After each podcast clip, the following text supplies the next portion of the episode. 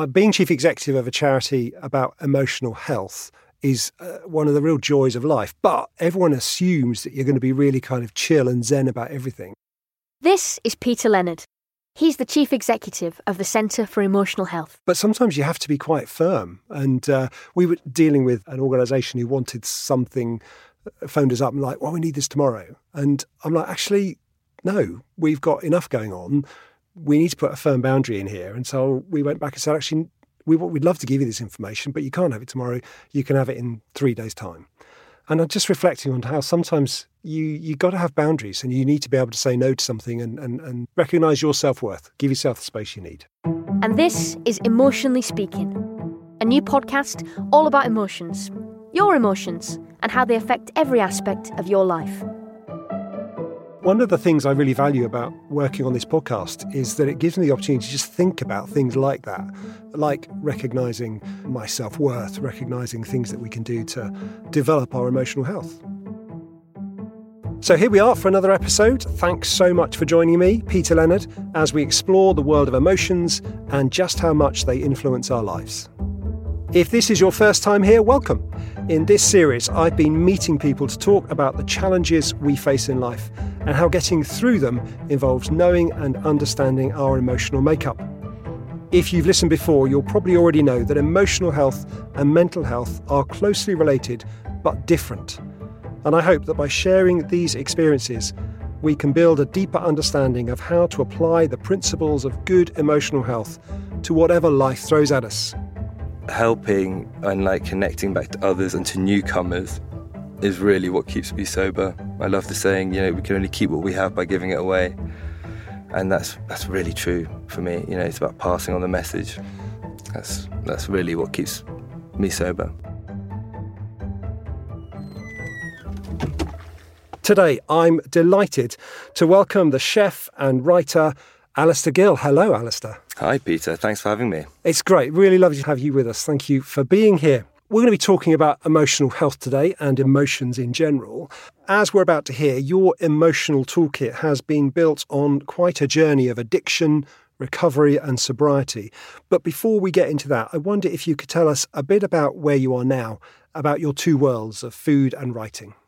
Absolutely, beautifully done. By the way, thank you. Very well introed. nice segue. I'm I'm a chef. I, I, do. I have my own private catering company. So with that, I do um, anything from bar mitzvahs to Diwali parties and private dinners, and then more recently, within the last year, I've been doing more writing. So I'm a journalist as well now, technically, which has been quite a cool U-turn, I suppose, yeah. or a twist. And uh, on on TV, there's lots of programs about about chefs and cooking, and mm. it looks like a really high pressure environment. Is that kind of your experience of being in, in a kitchen? Yeah, absolutely. Yeah, it is, it is hilarious that all that the production companies have just loved that. Yeah. But it's not really about the food so much; more about the lifestyle, and that's what people want to ask. It's like, oh, you're a chef. Well, do you get beaten with a whisk, or what happens? so, so you've, you've kind of made a conscious decision to, to do it differently. yeah, exactly. I, am sort of cheating while uh, still holding the title of war hero.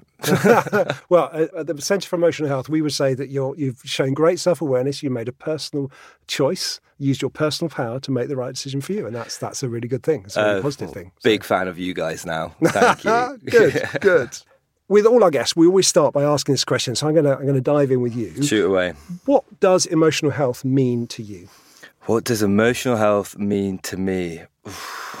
I suppose you know. I guess it's something that is is is prevalent in everyone, but it's eh, obviously much much more severe in others through disease, which is like what I have of addiction, among other things. And it's been a long journey for me personally to understand that I needed any tools or that even it was a possibility to have a different life. So, I mean, you could go on and on about so many different sort of tools for it, but it's for me, if I were to simplify it, would be honesty with gratitude is what's really important for me. The gratitude's so important because I naturally want to lean into what's wrong. It's yeah, it's what what what keeps me sober mostly and keeps my mental health in check. Is being able to look back at a day and think, actually, you know what, I'm really grateful for this. Yeah. Because with that, especially with my alcoholism, it's it's knowing that a, a a grateful alcoholic doesn't drink. And that's actually relatable to many different things. A grateful whatever doesn't do this because finding those little pockets of goodness and appreciating them gives your life more value. That's really interesting. Gratitude is a real a real theme that runs through kind of positive psychology, mm. you know, practice of, of, gratitude to to improve your kind of mental well being. So I'm fascinated by by that. That gratitude is clearly a key thing in in helping you coping you handle your addiction and, and, and not drink. Mm, well, one of many. so, can we talk a bit more about that? So, yeah, um. In terms of your life, addiction and recovery has been a huge part of your life. Could you tell us about that?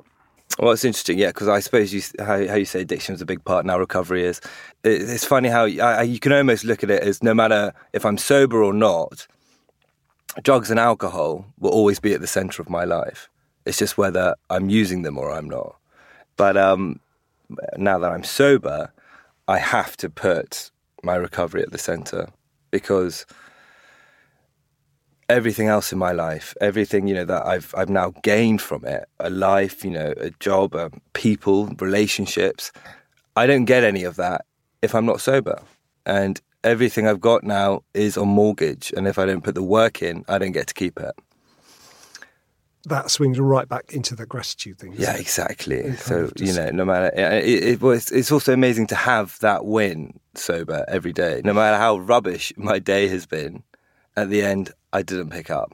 Yeah. And it's very easy to look at things on a zoomed in lens when actually you just need to take a step back and think, I'm I'm here. I'm above ground, and actually, yeah. if you were a betting man, which I try not to be, you wouldn't have put money on that three years ago. When did it start, and, and then when on that journey did you think, oh, actually, hang on, this is this is this is a problem? When when did the addiction start? Yeah. When I was born. Right. That's how I have to look at it. And so, yeah, I really do believe that. When did it start showing itself? What was the what were the what were the Well, you know, it's it's it's it's for me it's it's very obvious I was born an addict because yeah, I think there's many uh, there's many things that can lead you down that route of like trauma and things like that, but for me it's very obvious because the traits that make me one have always been there. I would be that kid who would steal all the sweeties and then hide them in his room and then join the search party with everyone else. And I did that with narcotics as well. So even then, you know, I also remember there wasn't ever a feeling of, of you know drugs and alcohol. I've got to be careful of that. It was much more. There's something that can make me feel different. What is that? I need to get my hands on that. And you know that's a that's a, even a big show at that age. The a discomfort in your own skin. So you know I don't think there's any, especially with my family. They always think, oh well, what if this could have been different? It's like I, I really don't believe that. I don't think there's any trail that could have happened where I'm not an addict because that's just who I am. The big lineage you see in most addicts is, is, is lineage, it, it, runs down in families. But again, that's just my story of why I think I am. I think there's many different trails that can get you there mm. through trauma yeah. and things. Yeah. yeah. Different ways of ending up in that same place. Yeah, but it's um, all the same gutter. yeah, yeah, well, yeah. Uh, so, so, what about the journey of rehab? When when did that start for you? What did it look like? the journey for rehab that was um, I was 27, and I suppose I had really reached the end of my trail mentally, physically, spiritually, everything. I was just done. You know, I was in this sort of weird space where I didn't, I, I, I didn't want to die, but I didn't want to live either. I really was done with my life and I was also physically very sick. And through going to the doctors, I found out, among many things, I had alcoholic cirrhosis in my liver, and was told it was going to kill me. And even then, you know, it's my response to that was, "What drugs can you give me for that?" And um, I really was on the fence, even about doing anything about it. And I sort of just went along and went, "All right, oh, I'll go to rehab, like the doctor suggested." and it's you know it's amazing those those tiny little moments they seem resulted in my life being able to change. I really think lines have to line up, waves have to sort of come together for a successful recovery to be possible. And so even with all the work and you know everything coming together, there's just luck at the end. So I I consider myself lucky. In the in the people we've been chatting to in this series, it's really interesting how it- what, what goes into an emotional toolkit for people is, is often Hmm. a small thing, but has a massive effect. Yeah. Um, and like, like, you know, you could say gratitude is ultimately quite a small thing, but clearly has a massive effect and impact on, on you. And it, it, it can be it can be really hard to do. Yeah. Write out gratitude. Yes. Yeah, it can really annoy me. But that's because you know I I I, I naturally lean towards demise. I suppose. You know, I've got to fight if I want to go the other way. As an alcoholic and and as a drug addict, it's against your natural state to be sober. Hmm. Your natural, my natural state to just be is to fall back into the gutter. If you want to be sober, you've got to fight and put the work in. That's also been a big realization. Is this? It's all a program of action. Yeah. It's uh, really interesting to listen to you, and I'm, I'm really grateful, Alasdair, for your openness about this. It, it, it sounds like it sounds like hard work. Yeah. Do you know what? It's, it's, it's, it's really, to simplify it, when I was using, my life was really easy and I wanted to die. Now, my life is really hard, but it's incredible. And actually, especially as an addict, if you were to say that sentence to me, it almost doesn't make sense. But that is what it is. It's, it's, it's crazy. You know, I get so overwhelmed by anything. It's like I had to learn how to live like a normal person in the last at 27. I really didn't know how to do anything. I didn't know how taxes worked or anything like that, or how to fill out a form. So really, I find all that incredibly difficult, but it's worth every second of it. Hmm. And that's why it's so important to look back on the day and go, look, look what I've got. This is this is something that I never dreamed would have been on the cards for me ever. I mean, it's incredible listening to you, and, and it's really inspirational because I'm thinking, you know, I don't do that. I don't. I don't end the day and think, what am I grateful for? for but what a brilliant, what a brilliant thing to be doing in terms of what goes into an emotional toolkit. Um, I, and, you know, how amazing is that? You know, just and not because I'm uh, an addict or, or in recovery, but just because what a positive, amazing thing to do. Yeah, it, it, it sounds a lot better on paper, but I'm, rub- I'm rubbish at it. Yeah, but, you're doing it, aren't you? Because you know that's you, you know you know the difference it makes. Yes, So- please. Will you call my sponsor and tell him? You mentioned your sponsor. So you your rehab was twelve step program. Mm-hmm. Yeah. How how was that? What did it look like for you? awful, but it worked. Okay. Yeah. Yeah. yeah, yeah. What you find with a lot of people who go, who addicts who go into sobriety, is you'll, like, like I did. I got the first couple of months in rehab sober, and then your ego kicks in, and I thought, actually, I, I don't need to do anything else. I've just got two months sober. I've done it. What else do I need to do? I don't need to do the steps. I'm good. I'm golden. When actually, it's alcohol and drugs is just the tiny bit of what it is to be an addict. There's nothing wrong with alcohol and drugs. It's not shoving itself down my face. It's there's something that was making me do that, and you only get to the bottom of that through, through the steps. You know, through sorting out your resentments and making a, a fearless moral inventory, and you know, making amendments. But we call that being a dry drunk or white knuckling it. Is when you're just you're sober, but you're not doing a program because the sickness doesn't go. It's, it's always going to be in me. There's a, a reading in the book that's, I think it says something like, my addiction is something inside of me that thinks something outside of me is going to cure it. And you hear a lot of amazing things in those rooms and in the book, obviously, but every now and again you can hear a line that can just sum it all up. Hmm. My addiction is something inside of me that thinks something outside of me will cure it. Now, what I see from that is that my addiction is sort of a big black hole here, and I try to fill that with sex, booze, drugs, love, but it only feeds it. And the truth is that it's always going to be there, and you can't, you can't fill it or jam it. It's just about managing it and being honest with it, and and being able to connect with other people. That is how you really find a life worth living, not one that's just surviving, but actually a life worth living. Because that's what being a dry drunk for me was. I was getting through the day sober. This is how you find it properly, for me, anyway. Yeah. There's a lot of very powerful emotions at play here, some of which are potentially positive, some of which might not so helpful. I wonder if you can say something about what those emotions might be. I'm thinking, is there any shame? Is there any guilt? What's going on there? It's funny you said that. It's it's it's exactly the fine line between that, between shame and guilt. Do you see them as the same thing? Um, no, no, I don't see them as the same thing. Exactly. I'm- I, I would have. And it's Okay. funny because I think I'll, I'll still have shame, but it's about easing the guilt.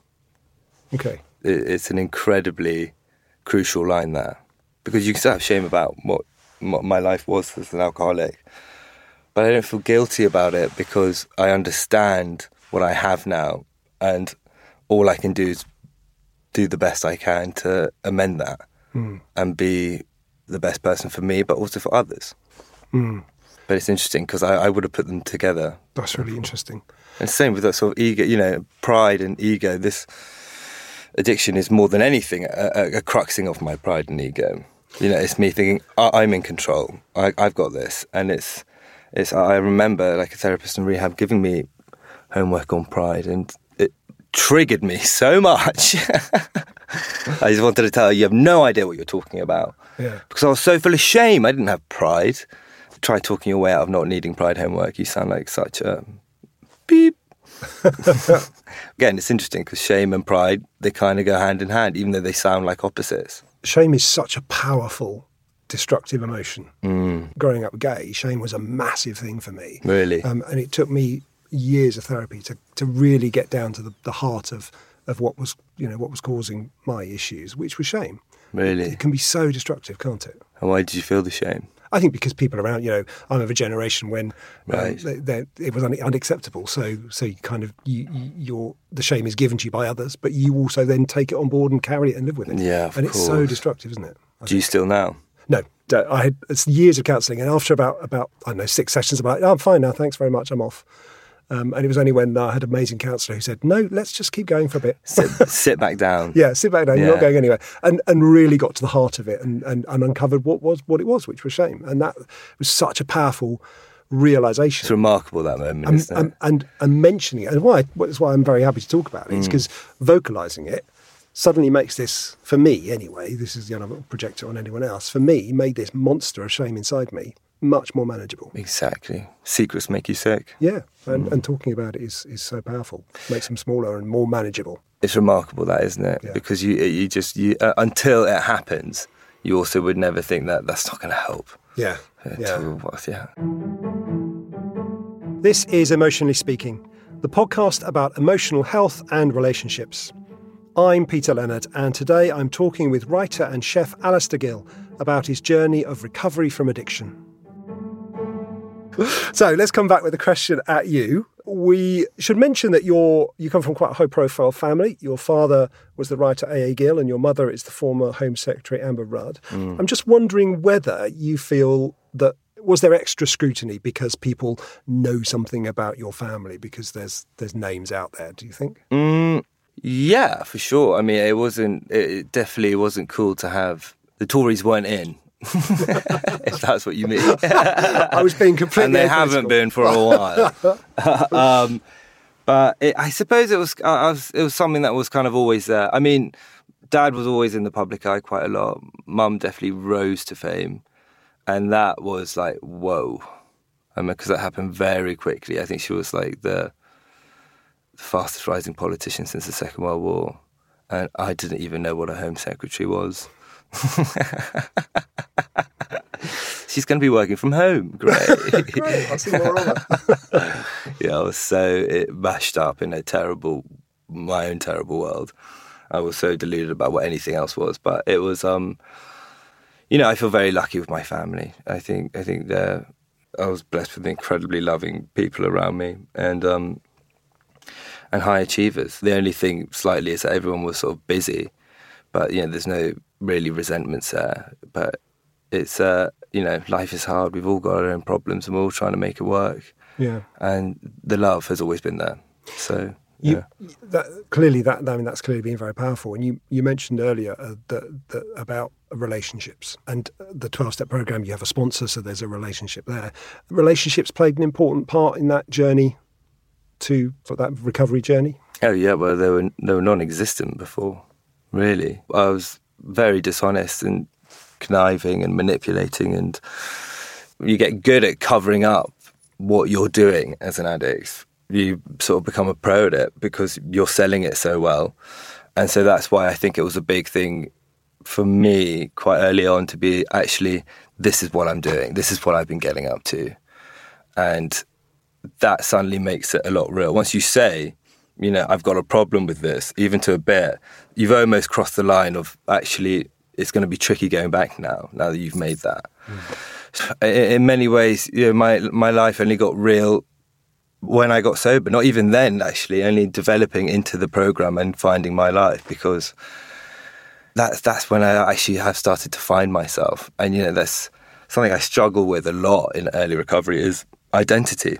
And I think, in a weird way, I think I struggled with identity uh, now after uh, get, getting sober, and also as a child. But weirdly enough, not when I was using. I almost had an identity then and that's also what feeds into shame because like you kind of know what you are, and it's like, oh, I, I can't let anyone see me like this, and I think I think you're absolutely right. It's really interesting. You use the expression "want to be heard." We're mm. back to vocalizing again, aren't we? About vocalizing your identity, and and in a world where you know you, you have your kind of your real identity, and then there's your social media identity, or potentially yeah, exactly. such a balancing act, isn't it? And Joe, it must be exhausting. I, have done it in the past. I'm I'm too tired to do it now. Like I, I just mm. post pictures of my dog now because like, that's all I can, that's all I can manage. It, it, there, there is that. You know, it's it's effort. It's effort to to, to so much effort, and then you kind of think, why are you doing it? Mm. What are you doing it for? Yeah. Yeah. We've talked a, a bit about effort, and, and, we, and we've heard you, you've portrayed a very powerful picture, I think, of recovery and the effort involved in that. Mm. You're clearly dedicated to, to that. You know, you're doing the work. So, how do you maintain that? Well, I do. I, I suppose in many ways, yeah, I, I, I don't maintain it, or sometimes I, I do fall. I, I, I haven't relapsed, I should say but I get into moments where I, I, can feel that I'm not in a good space and I, have pushed away my recovery. If I haven't been to a meeting in a couple of weeks, it will start to show.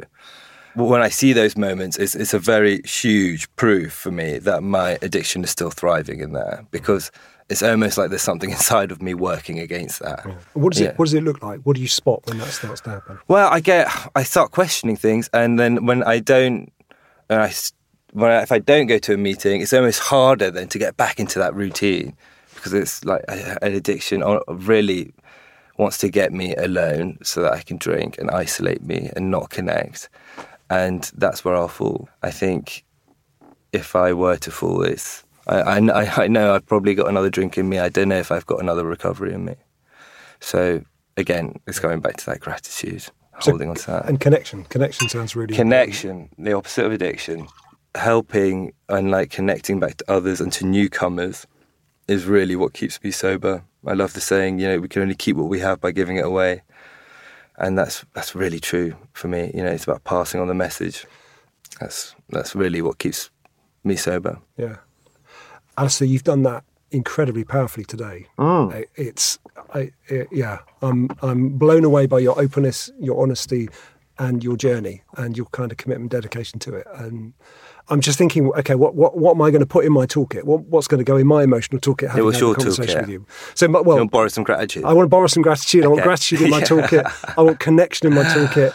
I want vocalizing in my toolkit. I love you know, that. They're, they're, they're like the big the big things. Mm. Um, plus the uh, we can only keep what we have by giving it away. That's massive. That can be translatable all across life. Alasdair, it's been an absolute privilege to talk to you. I've I've loved every second of this, and, and I could just keep going because you're, you're a real inspiration, and your honesty, and and I think maybe perhaps I'm going to stick honesty in my toolkit as oh, well, yeah. actually, because that's that's a powerful thing too. Well, Peter, thank you so much. It's been a real pleasure talking to you. That felt like such a powerful episode, and listening to Alasdair talk so honestly about his experience and his emotional toolkit, I'm, I'm really struck by the honesty and the gratitude and the vocalization. Three really powerful tools that, that go into our toolkit. So I just want to encourage you to talk about emotional health, and starting that conversation can be difficult. So why not share this podcast with someone and see what conversations happen? Emotionally Speaking is presented by Peter Leonard. Peter's the Chief Executive of the Centre for Emotional Health, and you can find out about their work and training courses by visiting their current website, familylinks.org.uk. I'd like to really thank you for listening. I hope that you felt part of that incredible conversation. You can find the other episodes, if you've not listened to them, on the places you'd normally get your podcasts. Thanks so much for listening. Emotionally Speaking is produced by Freya Hellier and Alexandra Quinn and is brought to you by the team at Loftus Media.